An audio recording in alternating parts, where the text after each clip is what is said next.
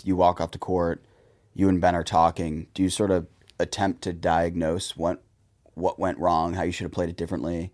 Like, what oh, oh, there, there's no talking, Tom. There's no chance. There- there's no talking. Uh, at that point, it, it's more like a funeral. Uh, but uh, you can't just go out and swing for the fences without a legitimate understanding of when and where you should attack. Because I think that it's thrown around a lot. Oh, you have to play aggressive to beat Ben and Collin. And I think that that's pretty clear. If you're going to try to beat us in a dinking war, I think that you're going to die a very slow death. But Yeah, it's a very serious answer that I don't It's- appreciate. I'm glad we're talking about this sort of thing. yeah, well, let's uh, let's keep going with that. Was it nationals where you took that nut shot? Yeah. I'm not gonna lie, dollar has gonna yagi. he hit me up. He said Ben and Collin aren't playing. He said the kids aren't playing. I forgot who else he said wasn't playing. He's like, "You want to play?" Riley's not playing. James is out with injury, so there, there's a pretty good uh, sparse field. Or There we go. More sparse. So how does it feel? So that means, wait, wait, you did this? Didn't you do this last year? Where or you played like one extra tournament, one additional tournament than Ben. So now you get to be number one player in the world in in the ranking. well, we would. I would have to do well enough to surpass him, which I can't because he won with Matt in Kansas City, which is a higher tier tournament than Minnesota. Ah, yeah. All right, so you got to get on the grind. You got to get on a couple extra tournaments again. yeah. All right. Well, we're uh, we're live, so we're going to use that, and we're going to roll in. But we're trying something different today. Uh, we're going to start doing like formal intros. I saw it on uh, Shannon Sharpe's podcast, and I really liked it with Johnny Manziel. And I'm like, all right, let's do it. So this is going to be the first one, so that people who tune in and haven't watched the show before, or don't know Collin, which is not many people, will have a good background on who he is.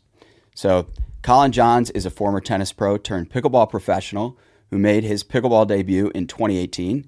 He is currently ranked number two in men's doubles, number 26 in mixed doubles on the PPA Tour, and formerly ranked, people don't, not many people know this, in the top 10 of men's singles. He is the brother of number one ranked men's doubles, mixed doubles, and men's singles player Ben Johns. Together, they have won over 25 men's doubles titles to date. His sister Hannah Johns is a broadcast host and commentator for the PPA Tour. Collin is also the co owner and founder of Pickleball 360, an instructional video based business, and a co founder of the mobile coaching platform, My Pickleball Coach. It's his third time on the show. He's one of the most requested guests. So, Collin, welcome to the show. Thank you. With that intro, it sounds like something out of The Godfather. Like, it's just how many more Johnses can we get in the Yeah. sport of pickleball? Um, did I nail it? Is there anything else you would add in there? I mean, I think that's uh, pretty concise and pretty good there. Former world number one doubles player. Former world number one, yes. Yeah. Right. Then regained his rightful spot at the top when I uh, injured my Achilles last year. yeah, would you mess with him about that, though? I would all the time. I would like print that out and put it in his room. I- It's not really something that uh, we talk about. He didn't talk about it when I was number one. I don't talk about it when I lost the spot. It's just not really. Uh, it doesn't matter to us. If we're one and two, that means we're the top team, and that's what's important.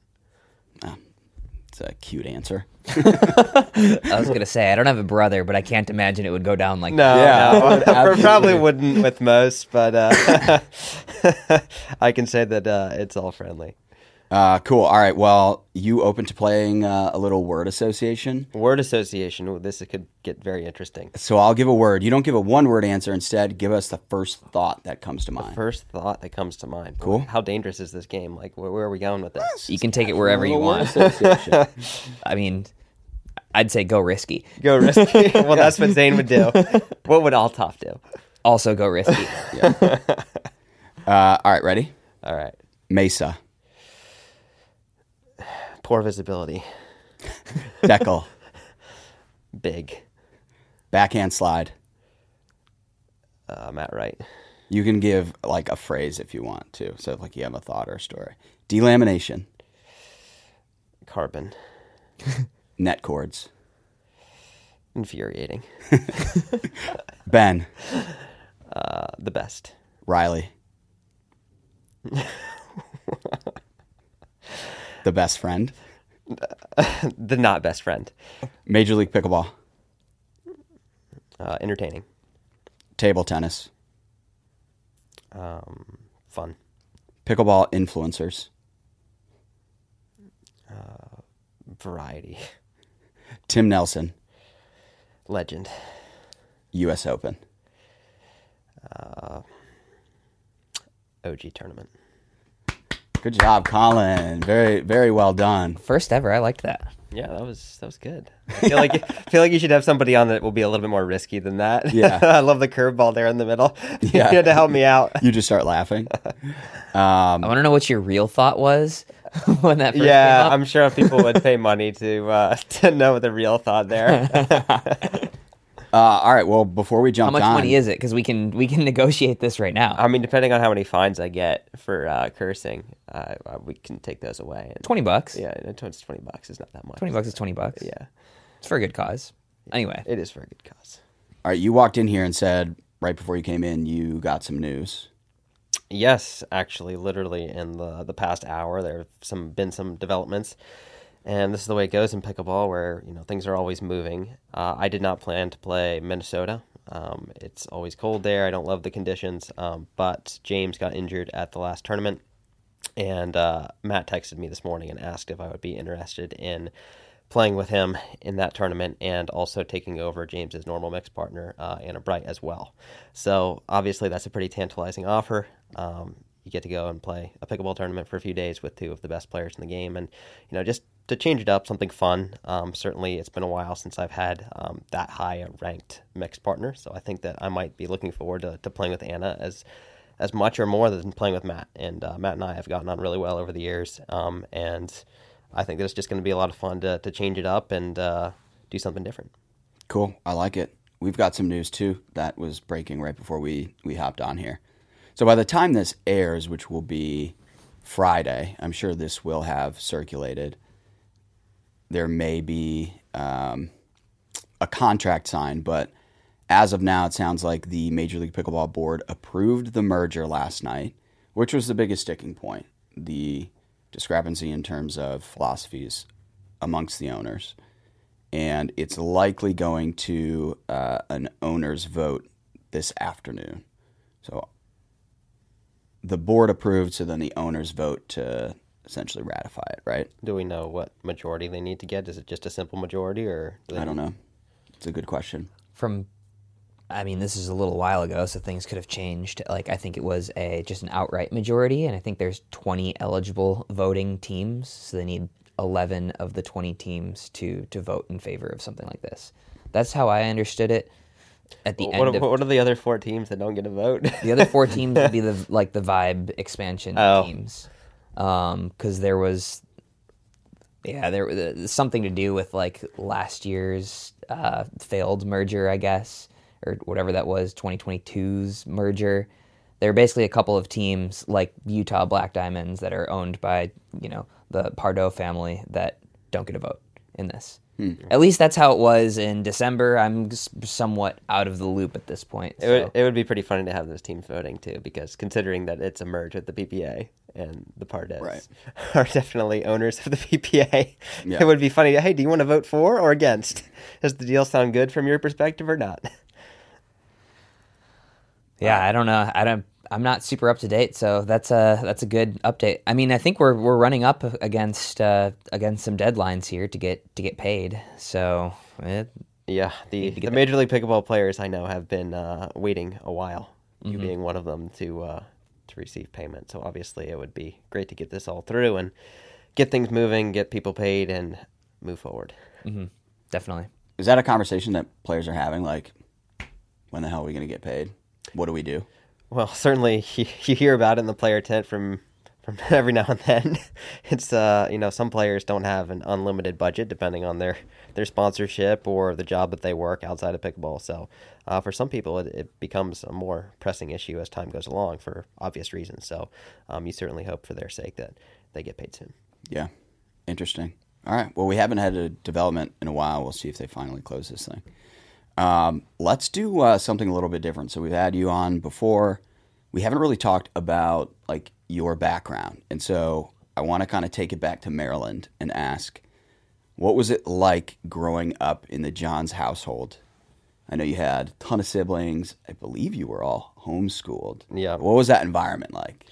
Yeah, that's definitely a real throwback all the way to childhood. Uh, I would say that we had a very unique upbringing, um, being homeschooled our whole lives. And we had six kids in the house at that time. Um, I'm one of seven, but my little sister didn't arrive until 13 years after my youngest sister. So she came after I was out of the house, and most of us were out of the house. So um, it was mostly just the six of us. And for those of you who don't know, um, we're all two years apart. So when I was 10, I had eight year old um, sister, Hannah. Uh, Lily was six, Ben would have been four, and then my sister would have been two and a baby. So um, there's a pretty ordered spread there, um, which makes a lot of fun. You have sisters, you have brother. Uh, ben being my only brother, we spent a lot of time uh, together playing out in the, the yard, playing some backyard wiffle ball or just playing really anything, um, whether it was video games. And, and that's what sort of uh, set the table for, for later on for sports. And we didn't know at the time, but uh, pickleball. Um, because he was six years younger than me, he was always trying to play catch up with me and my friends, which was always fun to include him. Um, but I think that made him tougher, and that's uh, that's part of the reason uh, he turned into the uh, the person, the player that he is today. Um, Yeah. But uh, the sisters played a really big part as well. They were always very supportive of um, whatever Ben and I were doing. Um, they would sit at my baseball games for hours on end. So they were real troopers in that sense. And they grew up playing some sports as well um, softball, a little bit of tennis. And then they did girly stuff with Irish dance and, and all that sort of stuff. So Yes, of course. the uh, the Johns family definitely uh, we socialized, but it wasn't in the normal sense of school. We did did it through sports and uh, other activities. Right. So your sisters would come watch you play? Like your whole family would show up to these baseball games and whatnot? Yep, for the longest time, pretty much everyone turned up at the baseball games, and that was when we were all a little bit younger. Ben played baseball as well, and then later on, they would come to the tennis tournaments some of the time. Um, so, I definitely uh, appreciate all those times looking back where you're just little sisters. You're like, do we really have to go to another baseball tournament this weekend and just sit in the sun? And uh, definitely, uh, they were good sisters. Yeah, they're troopers. Not that they had much of a choice, but so out of curiosity, were you ever hit by like a baseball? Oh yeah, yeah, definitely. It's not a great feeling, especially compared to a pickleball. Pickleball is uh, small potatoes compared to a ball that's coming fast. It's a lot heavier.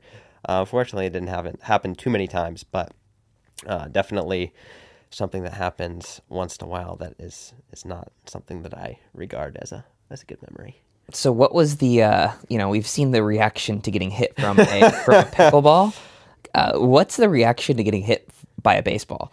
I would say in that it's more shock and to make sure that you're physically okay. Um, if it hits you in a bad spot and it's a heavy enough ball to where it can do some damage, you, you obviously have to wear a helmet. Um, some players protect their shin or their elbow. So just taking a second, shake it off, make sure you're okay, and you're just a little shocked that it happened. Rather than in pickleball, you kind of know it's going to happen from time to time. It's just part of the game, um, and it's less about it being dangerous as it being very annoying. Sure, sure. So it's less annoying in baseball. It hurts more, but like Yeah. you still throw your helmet and stuff, or No, no, that didn't happen. Okay. Right, I'm just trying to get a sense You're of- just trying to take a second to, to get your bearings, make sure everything's all right, and then you move on. Yeah, it's a very serious answer that I don't It's- appreciate. I'm glad we're talking about this sort of thing. yeah. Well, let's uh, let's keep going with that. Was it nationals where you took that nut shot? No, the the uh, That was Delray, the wasn't it? famous uh, nut shot was in Delray. It was actually an APP tournament. I want to say it was 2021, and it was the very first point of the gold medal match. Full stadium of people, live stream. We're playing Pat and Jay, and for the record, Ben's the one who popped the ball up. He hit it nice and high to Pat Smith's forehand. And for those of you who have never seen Pat Smith, he's a very burly German gentleman that can swing very hard at the ball. And he said it was, quote, the cleanest forehand I hit of the whole tournament. And it hit me directly in the lower extremities, which did not feel good. And I spent at least 10 minutes on the ground. yeah. It was not a great way to start a gold medal match, um, but we did come back and win the match. So Yeah. it did cost us the first game. I was I was hurting. were you just in, were you in shambles for the rest of the game, or what? How did that, how did the rest of that like play out? Well, I told Ben that for laughing at me while I was on the ground, Yeah. as any brother would be, um, he better step up and play better because I'm hurting. You popped up the ball. You're responsible for this, and on top of that, you're laughing at me. You better actually bring it. Did he? So he didn't bring it well enough in game one. In game one, it wasn't enough, but after that, we rolled. I think it was like four and four, so he did a good job. All right. We'll take it. Were, were you in coming out of the the winners side too? So you had a little cushion. We were, Yeah.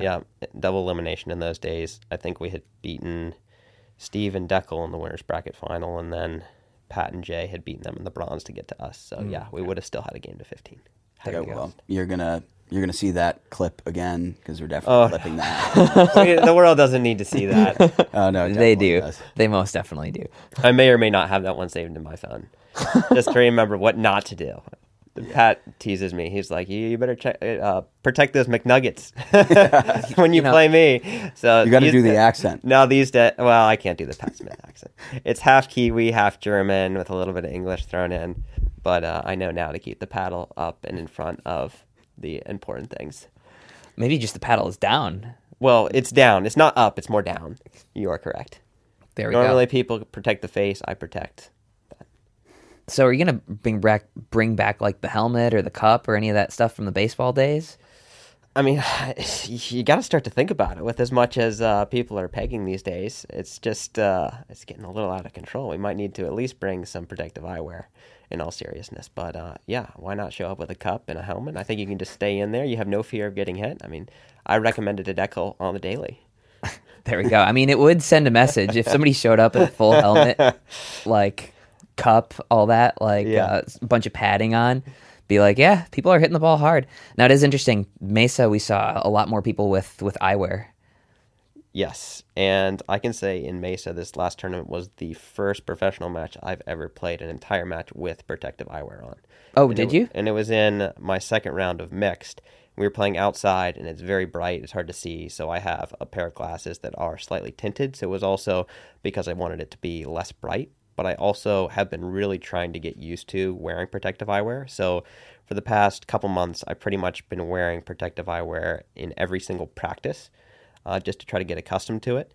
And I had not done it in a tournament because I still feel like I'm not 100% used to it. I feel like it still affects my vision just a little bit. Um, but I wanted to see if I could do it for a match, uh, particularly particularly because it was going to help in that bright sunlight. And I was able to do it. It didn't really seem to affect me. So I'm hopeful to be able to wear protective eyewear all the time at some point.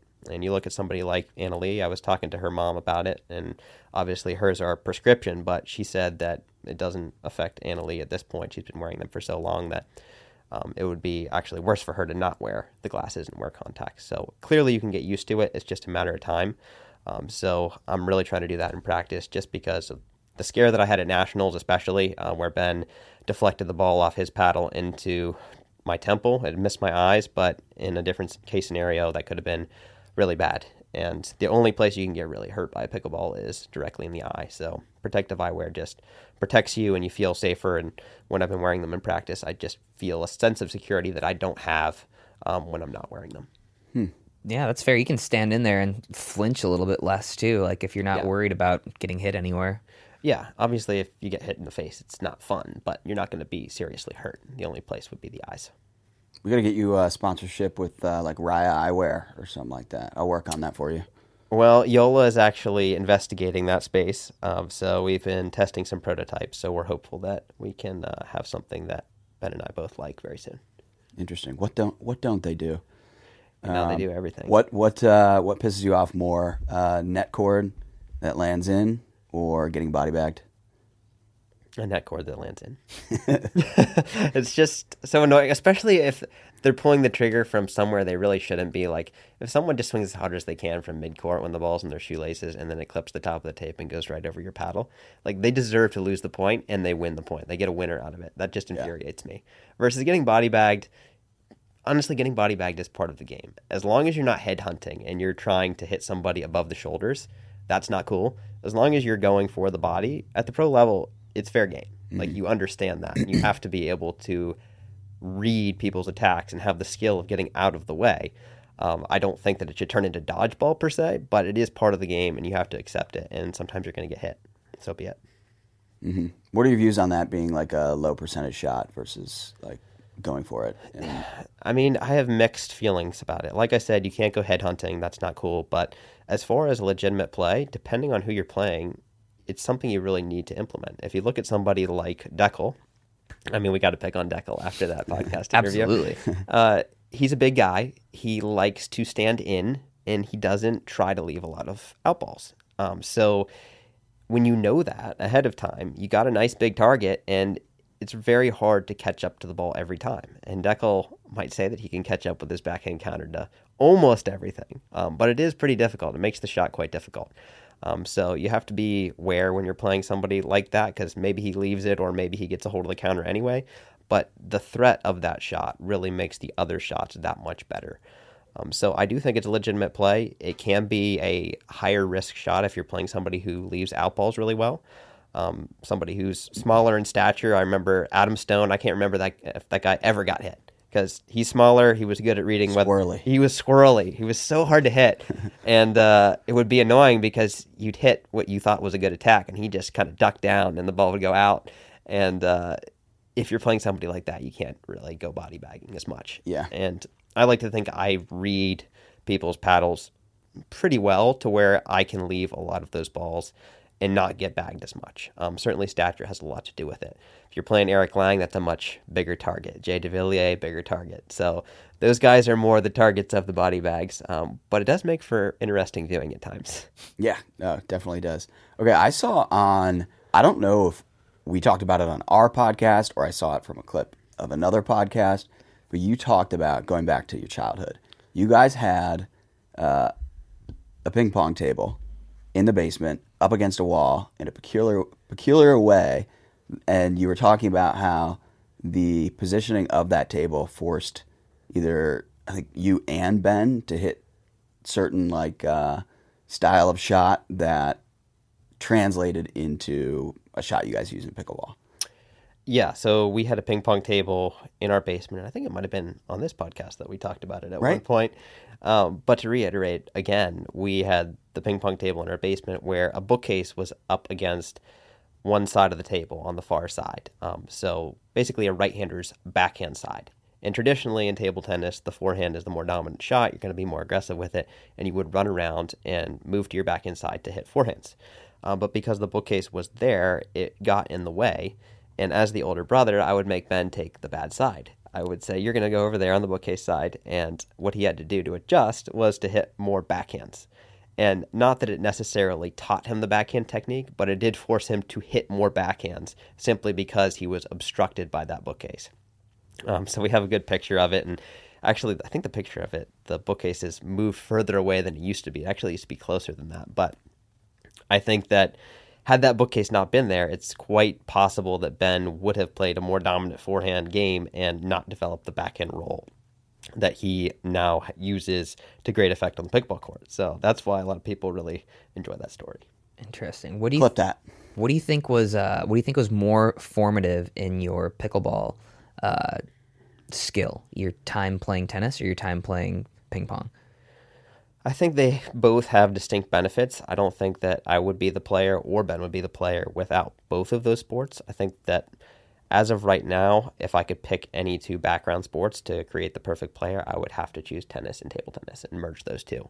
Um, of course, we haven't seen other combinations, whether it be badminton, etc. But I think those together hold a lot of value. Um, I would have to pick tennis as the more important one, just because the racket skills you develop um, the overall stroke production of something like ground strokes and just general coordination, vision, moving with your partner, etc. Um, you can't really substitute the skills that you gain from tennis. If you look at somebody like Jack Sock, um, the guy's an amazing athlete. He's got great racket skills from tennis. Um, and clearly they translate well to a pickleball court or can translate well. I do think those are enhanced by other skills that you can acquire from table tennis. So something like the stroke production of rolls, very similar to table tennis. Um, you have a paddle, um, and pickleball similar, more similar to a table tennis paddle than a tennis racket, and something as simple as recognizing spin and knowing how it affects the ball on your paddle face. That came relatively natural uh, to me and Ben because of the table tennis background. And we didn't even really think about it. Oh, if you receive slice, you're going to get more topspin. And here's the adjustment adjustment you should make. Um, so people coming from tennis may or may not quite grasp that in the same way. And I do think that people are getting educated more in the pickleball sense where a tennis player comes in and, and they start to get to know that just by playing pickleball. But I do think that table tennis was very valuable as well. Yeah, as it comes to as it pertains to like the slice, I didn't know that coming from tennis really. Like Yeah. you do kind of get taught a little bit, hit up a little bit more on slices in tennis, but I never really knew the the why, and it also didn't impact things a ton. Yes. But then now here with with pickleball paddles, if somebody slices it to you, you basically can just kind of hit straight up. Yeah. Like, you you can really really uh, go after it as a result of it. Yeah, and you've seen the slice returns almost disappear at this point, where you just don't want to give them that much backspin with as much topspin as they can create on a roll drop or a drive. And before, if you look back three, four years ago, the slice return was probably the preferred return. I can remember when Ben would almost always slice his backhand. Matt Wright had a pretty heavy slice. Wes Gabrielsen as a throwback. Those were all heavy slice returns that were hard to control because you didn't have the same sort of spin potential on the paddles. Um, so you couldn't use the spin against them as much. Um, but yeah, in tennis, you, you would hardly ever apply that concept. The only time I could really think of applying it on a tennis court would be if you're stepping into a topspin shot that's coming at you and cutting down on the ball for a drop shot. And you're getting the ball to spin back towards you a little bit more. That's the only time I could really think where it would really work to your benefit. Otherwise, the amount of spin you can get from the strings just overwhelms basically anything else. So what do you think like is what benefits are there of of table tennis versus tennis? And I know you went into that a little bit, but I'm talking specifically. Like, you know, tennis you obviously have the ground strokes, the moving with the partners. Ba- table tennis you have the the backhand roll shot. Yeah. Like are there any other su- specific shots that that you think table tennis is very helpful for? Table tennis, I think the top few benefits would be, like I said, the rolls. So not just the backhand roll, but also the topspin roll and the orientation of the hand when it contacts the ball. So to keep the ball in on a table tennis table, you really need to close your paddle face more. It's almost completely closed on some shots in order to get the ball down enough to make the table. And if you account for the height of the table and the height of the net, the net is actually the same exact height as a pickleball uh, court. And Interesting. Then, I didn't know that. and then also, if you stand right at the end of a pickleball, Hold on. Uh, it- I mean- the you're saying proportionally? proportionally. The- So it's something called counter height, which is quite common across many things. But when you account for the height of the table, the height of the net, it's the same height in inches as a pickleball net off the ground.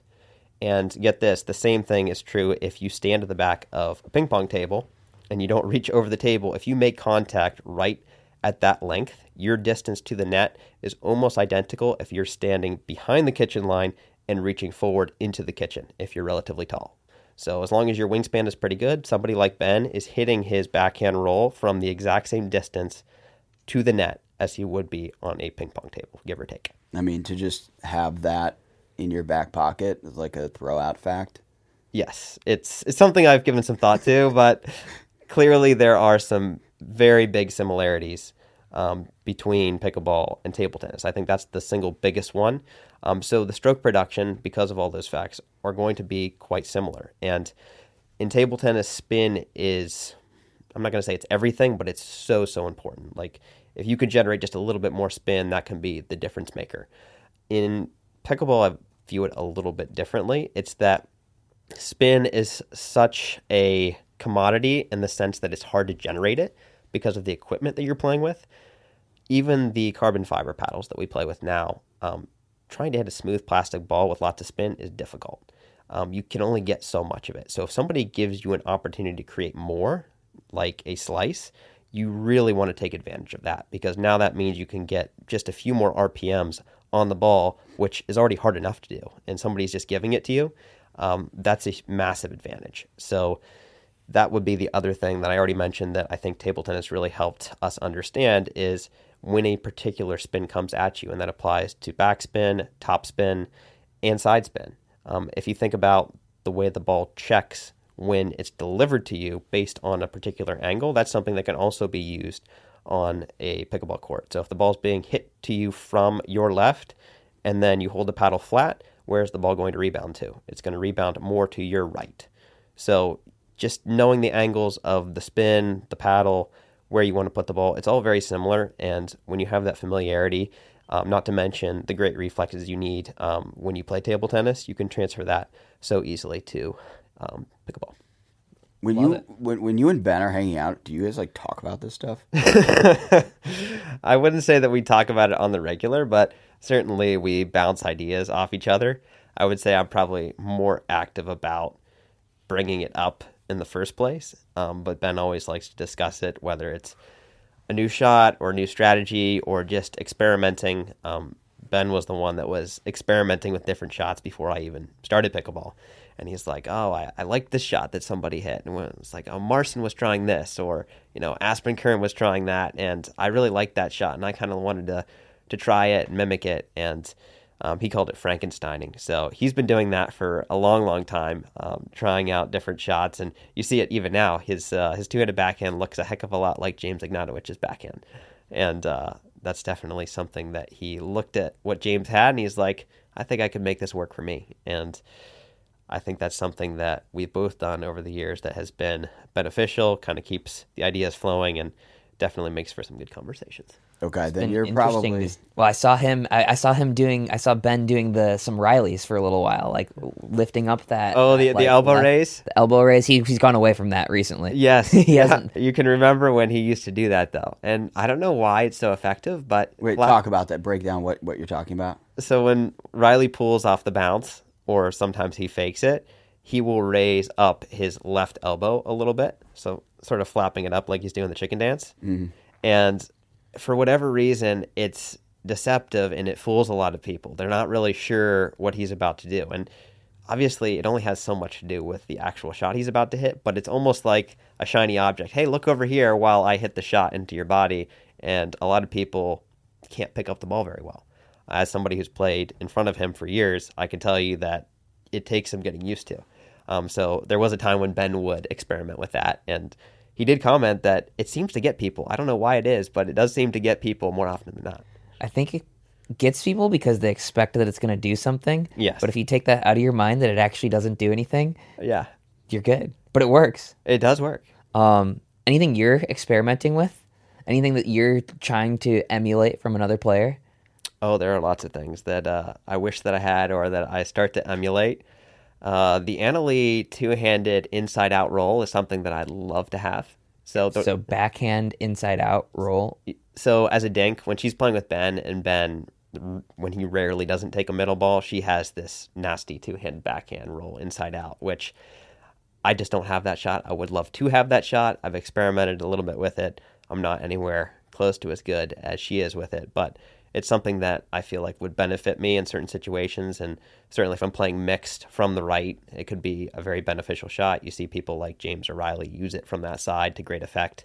Um, so that was one that I was experimenting with more last year, um, among other shots. I think that it just it sort of keeps everything fresh when you're working on a new shot, and if somebody does something particularly well, I think that you're well served by starting to imitate it a little bit and putting your own spin on it. It doesn't have to look exactly the same, but a lot of times you can learn something from the other players that do a shot particularly well.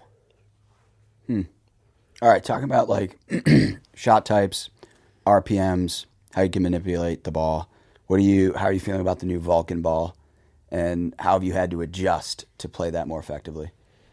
Yes, the the Vulcan ball. So clearly, we had been playing with the Dura as the main ball for a long time before that, and I would say the Dura up to this point has been the best ball, just because one everyone's used to it, but it also generally stays around, is pretty predictable.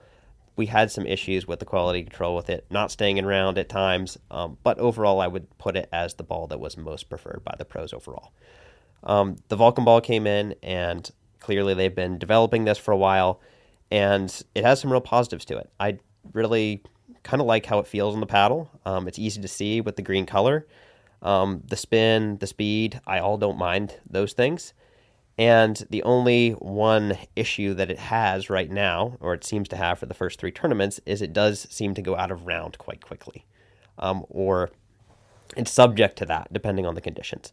Um, I do know that Vulcan was working to fix that issue, um, so we're hopeful that the balls can stay round at least for longer. We've been rotating the balls out after every single game, so certainly that does help. It only needs to last, you know, 10 to 20 minutes um, before it's going to be cycled out. Um, so we're all hopeful that the Vulcan ball can continue to be used and improve as time goes along. So you would anticipate them coming out with some sort of variation of the current ball. It's certainly very possible. I know that they're looking into different things they can do. Um, the durability, meaning the out of round problem, is something they they recognize that they can improve, and certainly the feedback from the players has been uh, good in some ways, and then in that particular way, it's a little bit lacking. Um, so creating a, a, good ball is not an easy task. Um, we're not saying it is, but clearly they want the feedback. Um, the PPA wants feedback on really anything equipment related, whether it's paddle testing or uh, the ball that they use. Um, so the players have been vocal in their feedback, and I think that's going to help Vulcan create an even better ball. Interesting. I don't know. Tyler said that they don't go out around. Well, he might be biased considering he is sponsored by Vulcan. I'm just going to point that out. Who's to say, honestly? um, do you think that, you know, I think we have seen an inordinate amount of upsets so far this year. Would you would you agree with that? I guess I'd have to look at past years as well to really say yes or no, but we can say that yes, there have definitely been some upsets that you would not expect um, in the first three tournaments. It's not like everything has gone according to plan. Sure. Do you think do you think this change of ball is contributing to that at all? I would definitely say it could be a factor. Um, the ball that you play with has a much bigger effect than you would think, especially in the different weather conditions. So you might think, oh well, you play with this new ball for a week or two, and it's relatively easy to get used to. I mean, look at what the pros did at Nationals or U.S. Open. They they could adjust to the Franklin ball no problem. There was that week last year where we had to have that basically three day turn turnaround between MLP and Nationals. We're using a, a completely different ball. That being said, I do think that it takes more time to get used to a, using a ball in a variety of conditions, um, whether it's dry, whether it's humid, whether it's cold, uh, whether it's hot. It's not like you can just reprogram the feel you have for the ball in every environment. That takes time, and then also trusting it under pressure. Uh, we've been playing with the Duraball for years now. Like we know exactly how it performs in basically every condition, whether it's humid, um, dry, cold, hot, somewhere in between. It's it really does affect the ball, and and you can talk about this as well. It's it changes how you play play the game. It changes how it feels on your paddle, and certain players do better than others um, in different conditions. I mean, somebody like Matt Wright loves when the ball is cold, when it's fast, and he plays well indoors. Um, versus somebody like myself, I like the ball to be a little bit slower. I always play relatively well with the Franklin ball or a soft Dura ball. Um, I feel like it suits my style. So it makes a difference, and I think that's something that's a little bit overlooked when the ball is changed. It's you can't get used to it in a week or two because you're not going to be playing with it under pressure in a variety of different conditions. Do you think so? Do you think that's potentially contributing to some of these upsets, uh, just because nobody's used? This is the first time everybody's played with this ball at the the Hyundai Masters or Mesa with a more sort of slippery court or Desert Ridge. I mean, you know, those were the conditions between those three tournaments were pretty similar, I'd say. They're all like somewhat West Coast dry desert conditions.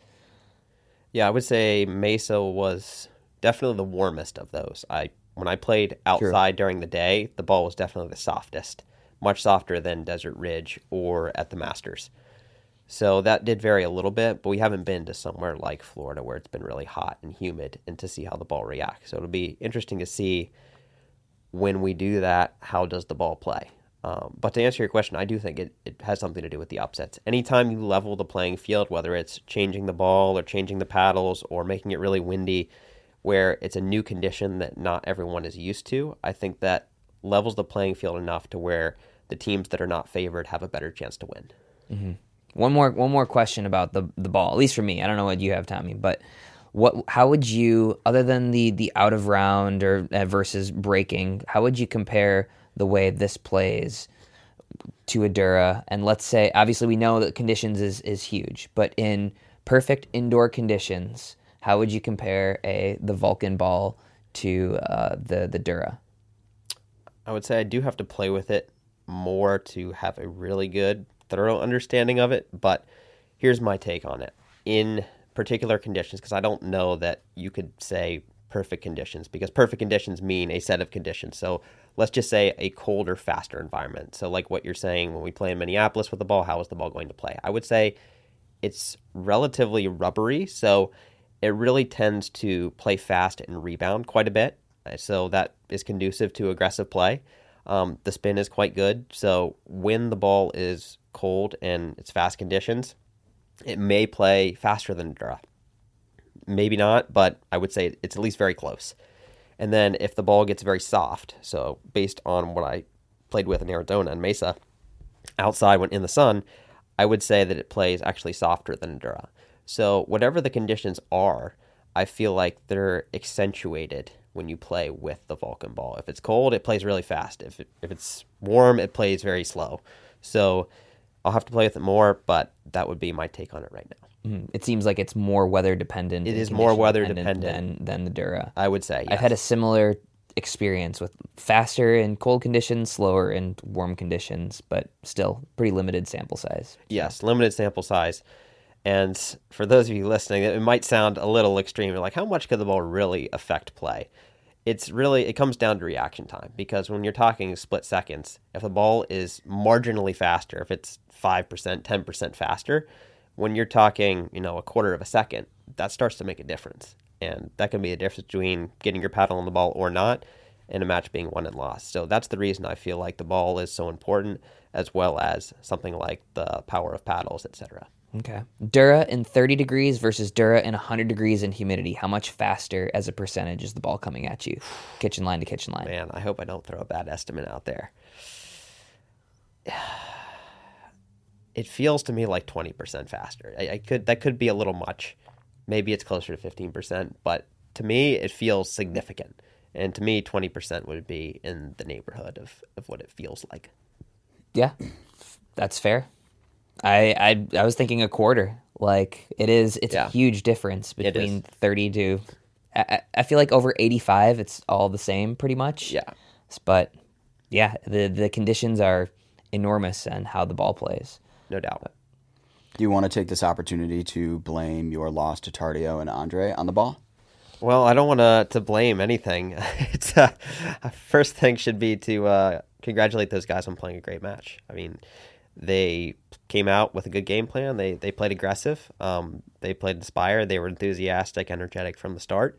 Um, clearly, we're known to be slow starters, and I think part of their game plan was knowing that and trying to take advantage of that.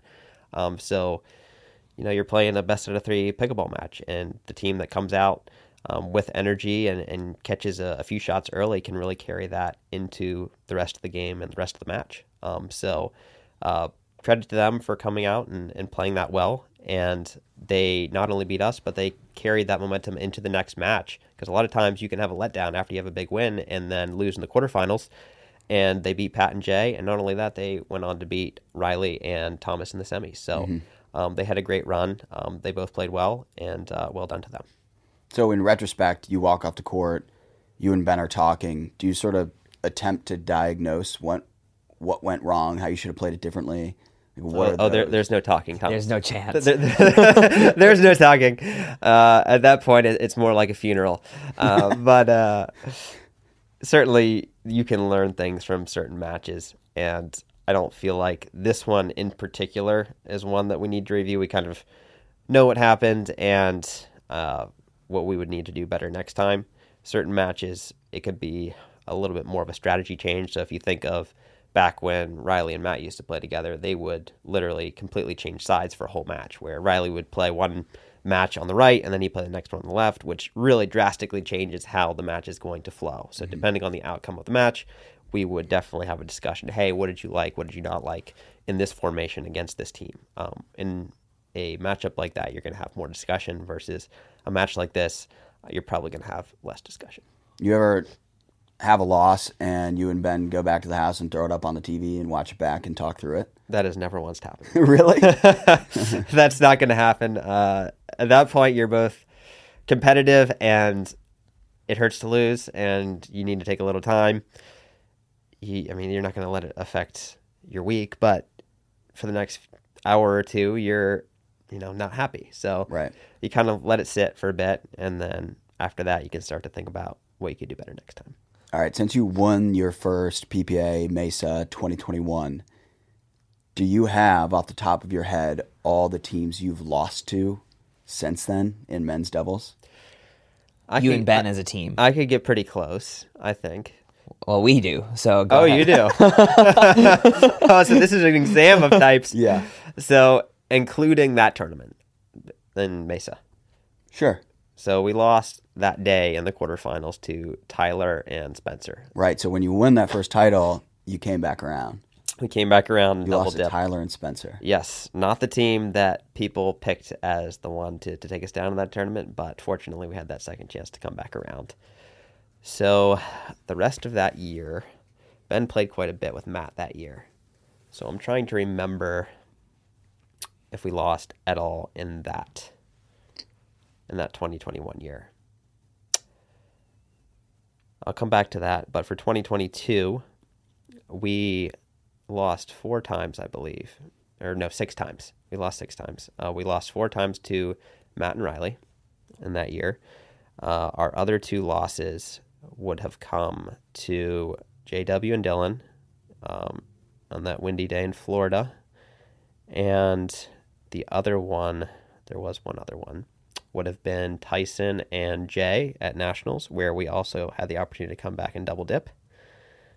So those were our six losses. That year, the following year would have been last year. We lost four times. We lost the first match of the year to Philip Locklear and Ben Newell. Mm-hmm. Oh yeah. Also, not a team that you would expect us to lose to. Uh, they routed us in two games in the second round.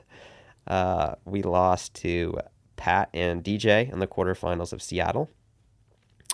So they played a good match there. We lost to JW and Dylan when I had my bruised Achilles in the final of Takea. Excuses, making excuses. Just facts, just facts. They beat us fair and square because I walked out on the court that day, and that means you're ready to play.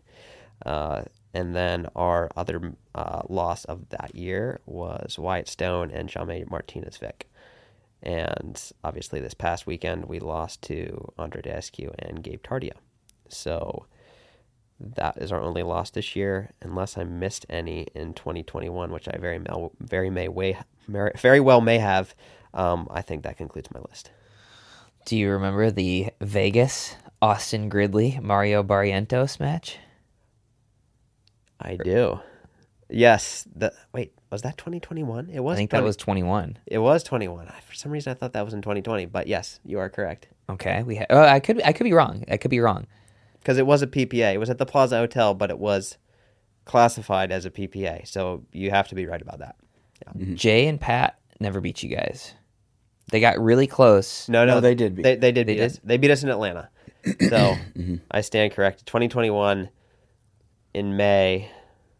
Yes, Atlanta. They beat us. So that would be another team. That was one that There's one. I knew that we had, but I thought that was previous to There's that. one more. There is one more. Riley and Riley and AJ. yeah. Yes, at Vegas, the Plaza Hotel. Plaza Boy, the, Pla- Hotel. the Plaza Hotel has not been good to us. that must have been in 2022. I think that was they ended up getting like a bronze when AJ came in. No, maybe that was I don't remember. He came in sort of last minute and partnered up with Riley for that. Yeah, one. he won both because he won with Jesse and mixed. That was sort of his coming out party. He won men's doubles and mixed doubles that weekend. So, what does it take to to beat the team of of Ben and Collin? Like you got some you got some some teams that you would consider to be flukes. You have some teams that you know maybe on their day they can they can beat you or uh, their day and your not day, right? The flukes being you know a couple of these teams that you wouldn't expect. The people that I would say uh, can give you a run and can give you good matches being the Riley and Matt team, the JW and Dylan team. Yeah, I guess the main thing is you want to play us on a side court in an early round. Based on that sample set, I mean, how many of those matches happened on the side court uh, where it was an early round match to where maybe we go in with low energy, they come out with high energy, know, different things can happen, whether it's, you know, more wind and things of that nature. Um, so that would be the best way to beat us is avoid center court. The other way, if you look at the one team that has beaten us multiple times in one year, there's only one of those teams on that list, and that's Matt and Riley. They beat us four times in one year, and that was in 2022. Um, they both play a very aggressive style, but they're also they're also very good counter punchers, but they also understand the game of pickleball well. You can't just go out and swing for the fences without a legitimate understanding of when and where you should attack. Because I think that it's thrown around a lot. Oh, you have to play aggressive to beat Ben and Collin. And I think that that's pretty clear. If you're going to try to beat us in a dinking war, I think that you're going to die a very slow death. but the ways to be aggressive are not as obvious as the, as you would think. You can't just pull triggers from anywhere and everywhere and hope that it works. Maybe if, if you're certain players that can work, but I think for the most part you're going to have to do it in a smarter way. And Riley and Matt are both seasoned veterans when it comes to attacking, and then they complemented each other quite well. So when they beat us, Riley was playing the left, Matt was playing the right, and I think that that really suited both of their styles, and they played basically aggressive, high octane pickleball, but they did it in a way Dave that, that was Dave Fleming special. They did it in a way that was experienced enough to not be dumb about it. So it's a very fine balance. And I'm not saying it's easy, but you need to play aggressive, but you need to know what you should be looking for when you're pulling triggers. I like it. I'll take it. I'll accept it. So that's what you're going to do next time you play us. Gonna, I mean, I wasn't gonna, do anything differently. You're going to talk to Matt Wright and say, "How do I speed up against Collin?" No, if if if I'm gonna win against you guys, I'm gonna probably be on the left, just pulling everything, pretty much. There was that one match in Vegas. Yeah, me and me and Dylan had You- like four or five match points, I think. You had, I think, just one that I can recall. At least six or seven. at least six or seven. I do remember that it was on Dylan. He missed in transition. It wasn't on you. I mean, Dylan kind of uh, Dylan got us there. So Well, Dylan played very well in that match, but I do recall that you played a lot of left in that match, and you were pulling a lot of triggers, and it was working, and it was on a side court. I will point out that you got that right. You're like Connor, we really need to be on court 17 right now. yeah, yeah. When I talk, Connor listens. uh, but yeah, that you had our backs against the wall, and we had to come back from I don't know, it was probably like eight four down in the third, something like that. And uh, yeah, you were playing some good left and pulling a lot of triggers. so yeah, yeah. We we talked about this here, but like my my game plan was not gonna gonna change one bit after hearing this. Yes, it was just pull, Yeah, pull, and pull quickly. pretty much. Hey, what's up, bro? Hey, you into pickleball at all? You into pickleball? No? Alright. I've got a nice little side hustle going here. I basically just show up at pickleball courts and uh, I bring some products that they might need and I, I slang pickleball products. With pickleball being such a hot sport right now, there's a lot of different products coming out and it's hard to keep up with. So I just basically bring the products directly to the customer right here. Hey, hey, bro. Hey, you're looking thirsty out there. You need one of these ice shakers? You know, to be honest with you, dog, all I'm really doing is I just subscribe to the pickleball box and it comes straight to my door with all the hottest pickleball gear in here. And it's like $250 worth of stuff and I get it for 99 bucks. Hey, Donna, I got that new Fila zip up you were asking about right here. Yeah, that pickleball Fila zip up. Yeah. Yo, these pickleball junkies, man, once you give them a taste of that new product that they got coming out, they can't get enough of it. Hey, Tom, weren't you asking about some pickleball socks, man? I got some socks right here for you, brand new. Yo, did y'all need some sunblock? Was somebody asking about some sunblock? Hey, what's up, bro? You want to check out what all I got? Yeah, come check it out, man. Check it out. Wait, wait, wait. Cops, dude. Cops, cops. Be cool, be cool. What's up, officer? Good day? Having a good day? Good. All right, check it out.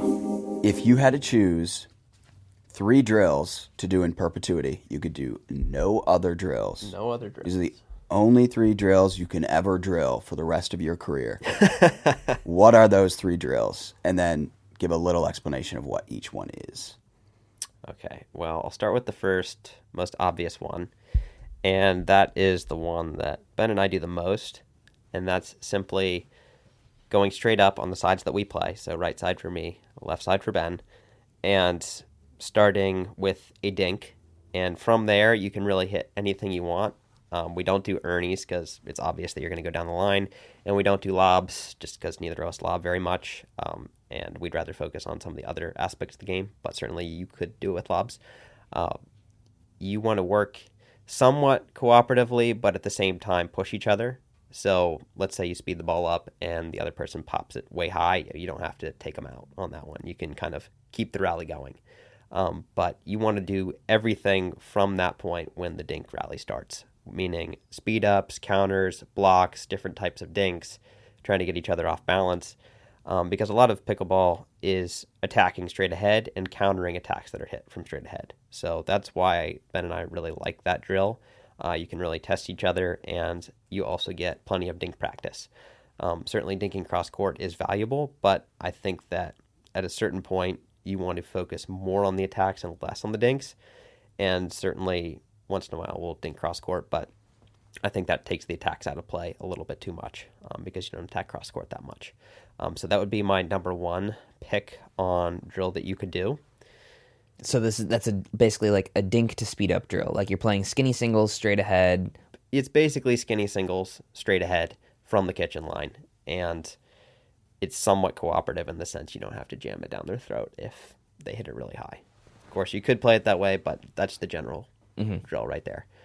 Uh, another one that I really like is one person starts at the kitchen line, other person starts at the baseline, and a lot of people play this as a 7-11 game, where if the person at the baseline can win seven points before the other person at the kitchen line can win 11 points, then they win the game. Uh, I don't usually keep score with this, but just feeding the ball in as it would be a return, that person drops, drives, whatever they want, playing it out on half court. It's essentially skinny singles, but one person starts up at the kitchen line. Um, so you might say, well, why don't you just play skinny singles? Um, that might very well be my last drill because you get serves and returns in that scenario. Um, but the reason I like these first two without the serve and return is you get more reps, and you get more reps of the things that of the shots that I think are more important. Not that the serve and return are not important, um, but I would say the third shot, fourth shot, and the ones after that are the ones that are the most vital at the highest level. Um, you don't see a lot of points won simply on the serve and return, but you got to have adequate serve and return.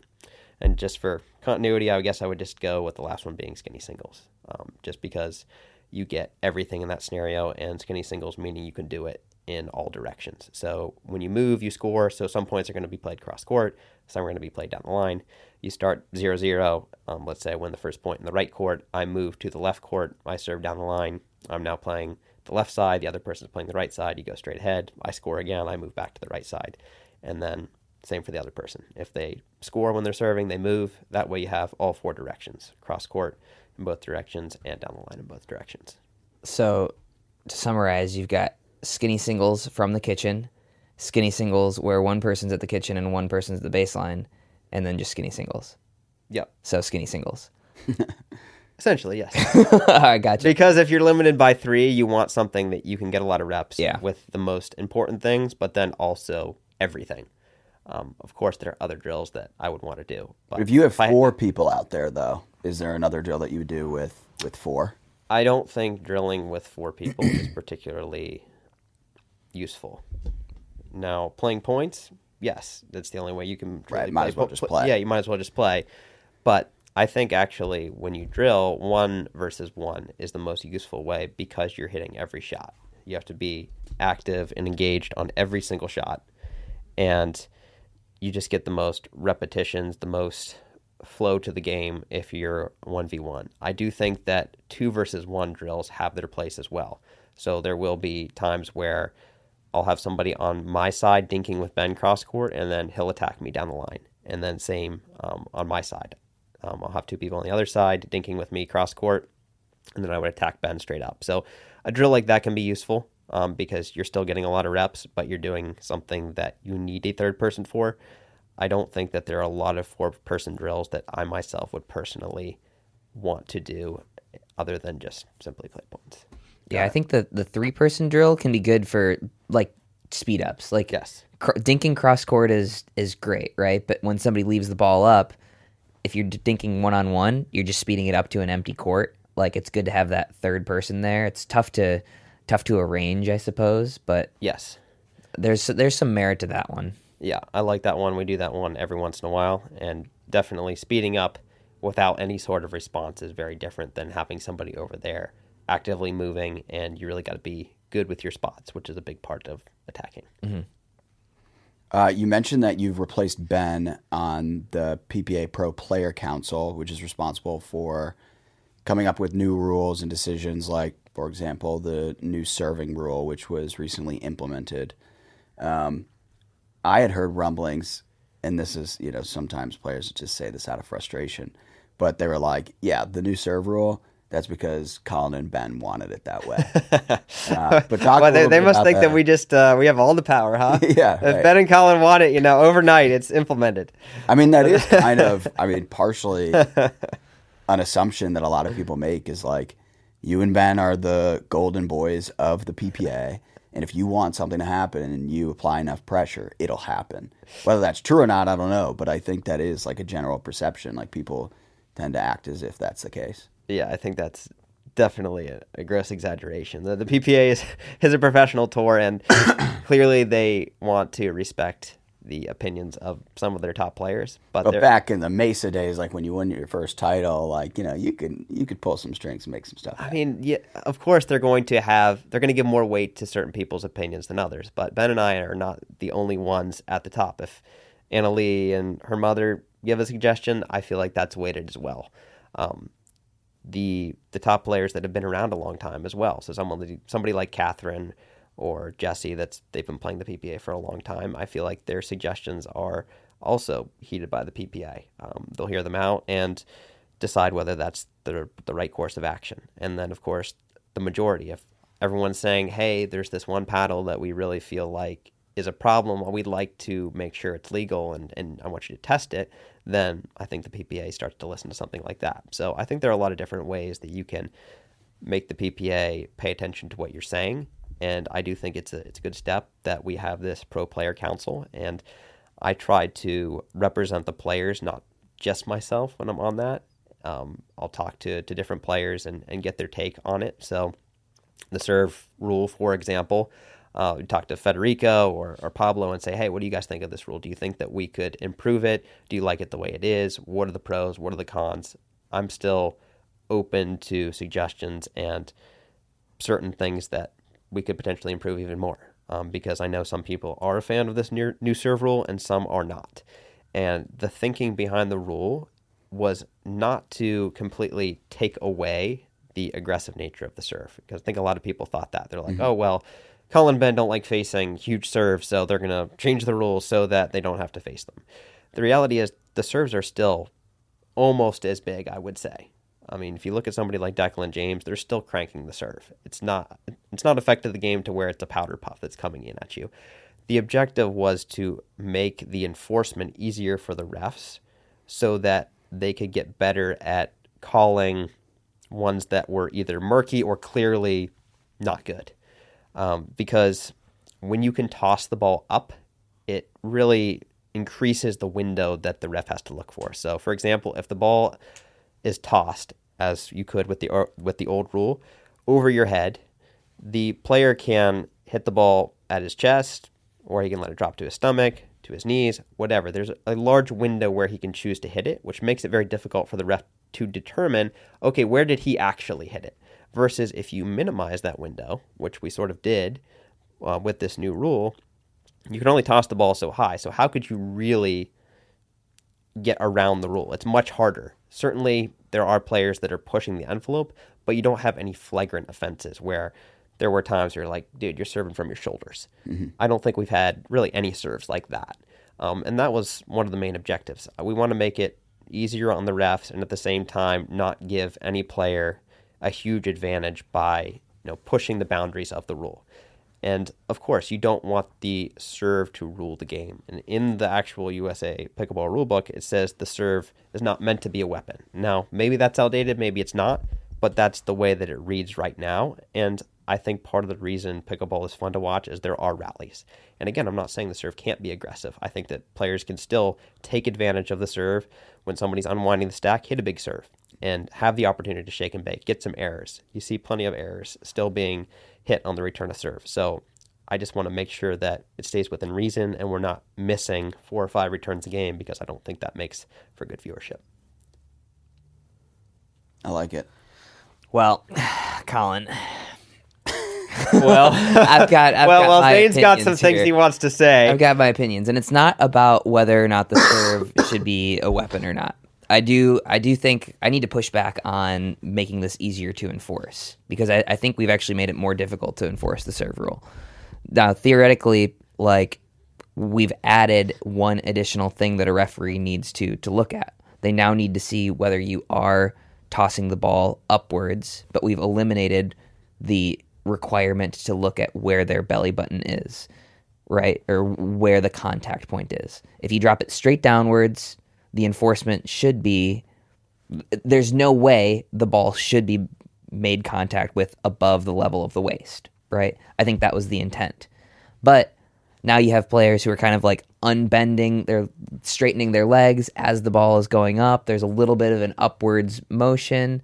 I think that's just as difficult to enforce whether the ball is being released upwards as it is to enforce where the contact point is. So I would say that anytime you're going to attach the serve rule to a body part, which it's really hard to avoid unless you went to a drop serve, anytime you do that, the rule is going to be subjective and it's Sure. going to be hard to enforce to some extent. I think that you've made it easier because the harder thing for the refs was where is he making contact actually. Now, I don't mind so much if there's a little bit of upward motion to the ball, and I think this has been loosened up a little bit as far as the enforcement. Um, Connor Pardoe and Don Stanley have been communicating about, hey, how much is too much? I mean, is it a true release slash drop? Can there be no upward motion at the Masters? There were a lot of um, early calls like that, and I think they loosened it up because they realized when any when when any player releases the ball, there's going to be a little bit of natural upward release.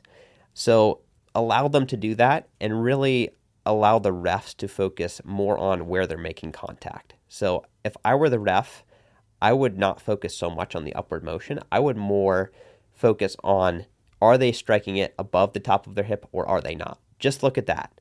And because you have the threat of upward motion, I feel like most players are not going to get too out of control with it. It's more like it's having a law that's a threat that somebody might enforce, but it's not often enforced. I feel like that's going to limit players enough to where the refs can now look at that one thing, which is where is somebody making contact? Are they making contact too high or are they good? And that makes the rule easier to enforce. So that would be how I would like to see it enforced. But isn't that what they were supposed to be doing before we changed the diff the contact point? Before it was belly button, now it's top of the waist.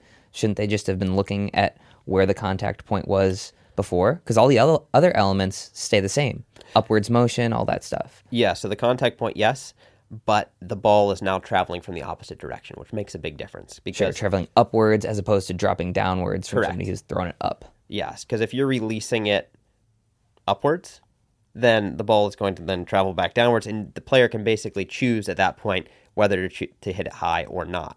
Versus the other way, knowing that they can't really propel the ball too far up. If there was no limit to how far they could throw it up, then yes, it would be identical. But because there's that threat of too much upward motion, it's not the same because now the ball's traveling from somewhere that would be legal, essentially close to your knees or slightly higher, to somewhere that may be illegal. Versus before, it was starting somewhere that was illegal, high, and moving to somewhere that might be legal or would be legal. That's why I feel like it's different. Okay. Was the was the uh, drop serve batted around at the in the pro council at all, and and why why this as opposed to drop serve when I think the drop serve does eliminate a lot more subjectivity than this rule. Agreed. It was definitely something that was kicked around. And I think the main reason it was not adopted was we didn't like the optics of it. Um, when you're dropping a pickleball, it just doesn't bounce all that high. And I don't love how that would look to viewership, especially new viewership on TV. Like, pickleball already sometimes looks low level enough where now you're dropping the ball to hit it. I mean, the, the USA Pickleball in part put that rule in for the people that really struggle with getting the serve in play. So I think the optics were the main reason that was avoided. Although for the Masters, I suggested as an alternative to the new rule, if people were really struggling with it, they could use the drop serve at the pro level. That was something I was a proponent of. Um, ultimately, they decided not to do that, but the drop serve was definitely a legitimate option. And like you said, it definitely eliminates the subjectivity. How many drop serves have you hit in your career? I mean, not not in a, not in real matches. Uh, probably zero. I'm gonna guess. In real matches, I can't remember ever hitting one. in practice, when it was first adopted, where you could do it, I experimented with it a little bit, probably you know several dozen times, a couple dozen times, and then you realize I can hit the ball higher out of my hand than I can if I hit a drop serve. So what's Right. the point? Um, so definitely something I've experimented with, but I decided not to use. Fair. I think you can make the drop serve look interesting if you put your body weight into it and step into it. Um, I just don't know how many how many pros have have tried that. So I'm a I'm personally a, like given the fact that we've gotten rid of all this other stuff, like I'm I'm drop serve fan. You're a drop serve fan now. I'm I'm a drop serve fan because I don't like subjective rules. I don't like subjective rules. You went from Zane saw to uh, to drop serve. well, yeah. Once we decided that we don't want the serve to be a weapon, let's at least make objective rules. I would be in for a drop serve. I, I honestly, it would take away the subjectivity, but I do worry about the optics a little bit. That would be my only misgiving. I'll show you a cool serve next time we okay, next let's, time we play. let's do it because I do remember P- Tyson at some point posted something where he's hitting drop serves. I think it was like the year that the drop serve was Yeah, allowed. everyone was like, "Oh, God, Everyone, this is everyone's crazy. like, yeah. Everyone's like, oh, Tyson's got this new drop serve. It's going to be killer. And then I think that he did it for like one tournament, and then it turned out that it wasn't the the best thing for him. So he just went traditional. yeah." Yeah. But I'm I looking have a- forward to seeing this. This I is have a hard interesting. cutoff. You guys can keep keep talking. I got to go tour my wedding venue. Sorry. You know, So- priorities. Jenny would kill you if you weren't there. I've got a couple text messages from her as we speak. so I'll let you guys at it. Uh, Collin, Good stuff. drop serves rule. No, I'm just kidding. Uh, all right, Zane departed, but sounds like you have some sort of announcement around what you're going to be doing on the consulting side of things. Yes, it's something that Ben and I are both excited about, and I can't talk about too much just yet. Um, but we do have some exciting an- announcements coming up in the near future on helping pickleball facilities um, with design and consulting, that sort of stuff. It's something that I've been interested in doing for a long time. I think it's something the pickleball space really needs. Um, so we're going to have some exciting announcements um, on that soon. You guys should open up your own facility. I don't know that I would want to run my own facility. you put someone in place, you it's put your name on it. It's so much work on a daily, weekly basis that I don't necessarily feel like I would want to do that at least right now. Mm-hmm. Um, but I do think that helping people get off on the right foot is something that I could see myself doing for a long time. Yeah. And then you've got Pickleball 360 and it's my pickleball coach. Yes, those are companies that I have co-founded. So Pickleball 360 was founded by myself, Ben Dekel, and our videographer, and those are online um, subscription videos. Um, so we've been producing those for about three years now. And my pickleball coach is well, they started in golf, um, but then they went into the soccer space and now the pickleball space. And essentially, it's allowing people to turn in videos of themselves Right, in a systematic way and having the coaches or coaching teams analyze them, give them feedback, and having them um, have a path to improve in that way. So that's a company I'm a co-founder in. Um, it's definitely starting to take off, and they're doing some great work behind the scenes. Got some great partnerships. Um, so those are two companies that are you know, something that I see myself doing beyond my playing days. And I do realize I'm not going to play pickleball forever. Um, certainly, I enjoy it, but there are other ventures that I have an interest in, and I would like to contribute to pickleball in those ways. Right. Ben Ben said something similar. Is there any like golden idea that you guys toss around? It's like, okay, as soon as we're done competing, or at least competing as much, this is an idea we want to pursue. I think this this consulting um, announcement that we'll have um, before too long um, would be in that category. It's something that we both feel ha- feel has a lot of potential. Um, we both really enjoy that sort of work. It's it's passive, but you can be as involved as you want it to be. Um, another thing that to me would be really interesting to do that I've been working on a lot recently is educating not so much players but educating coaches a little bit better because the pickleball teaching guidebook has not had a remake to it in quite some time. And I feel like there's a lot of bad information out there uh, that people receive from coaches. Um, there's a lot of good information out there as well. But when you have bad information out there it's hard to determine what is good and what is bad. So I am definitely going to have something on that very soon as well. Um, I see the importance of educating the coaching staff as something that could have a real ripple effect, not just here in the United States, but also internationally. If you could get that out to a new developing country that don't have any pickleball coaches right now and get them started on the right foot, I think that that could have a really exciting effect. Got it. Okay. So between the coaching that you do see, a lot of these guys doing instructional YouTube content, what do you think are some of like the biggest misconceptions that are perpetuated by coaches and these instructional creators that you think are just like, no, that's that's wrong. Uh, well, actually, I was talking to my social media manager recently. We're going to do a myth busting series. Oh, I like and that. I don't really want to uh, to say anything right now. And then give the and, and then somebody, not so much give it away, but somebody's going to be like, "Oh, you're picking on me specifically. You looked at my video and you're like, you're just dead wrong about that." And I'm not trying to single anybody out. I'm just trying to get more people the right information. So I think that that is a series that you should look out for and, and definitely can help a lot of people because there are a few things that I feel like are perpetuated regularly that are just not correct. Give me one example. One example uh, moving with your partner. So when you move with your partner versus relative to the ball, you don't know where your partner's going to hit. So I'll give you an example. You're at the kitchen line beside your partner, all four players at the kitchen line. Your partner is pulled wide for a dink. So Ben goes out to the left side, hits a backhand dink, a routine backhand dink. I know he's going to dink it back cross court. I mean, the ball's too low. It's pretty clear that he's not going to attack it. Why should I waste my time and energy to move with my partner, quote unquote, towards the center of the court, towards my backhand side, when I know the ball is going to appear in just a moment cross court in all likelihood, versus moving with the ball?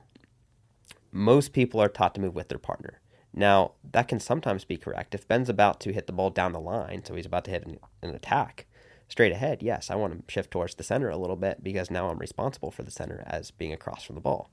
But it's relative to the ball. It's not relative to your partner. Don't move towards your partner unless you know the ball is going to be in a specific location, namely straight ahead from them and cross court from you. When if he's wide for that dink and he hits it back cross court, I'm able to keep my head more still. I'm able to anticipate and track the ball better and be in better position simply by holding my position. I'm not saying you have to be a statue, but you don't need to follow your partner when they go and get a wide dink. I think a lot of people are taught you need to move with your partner, and it starts to look ridiculous when there's just a normal dink rally going back and forth. Like Ben's rallying with Federico. How ridiculous would it look if I took two hurried steps towards the center every time Ben went out wide for the ball? The, the top players, they just don't do that. Right. Now, like I said, there are exceptions to that, and certainly when your partner attacks, there are different things you want to do. But I would say that would be a really big one and something that I would like to expand on more in the future. I like it. We can end it there. All right. Thanks for coming on. Yes, thanks for having me. Pickleball. Yeah.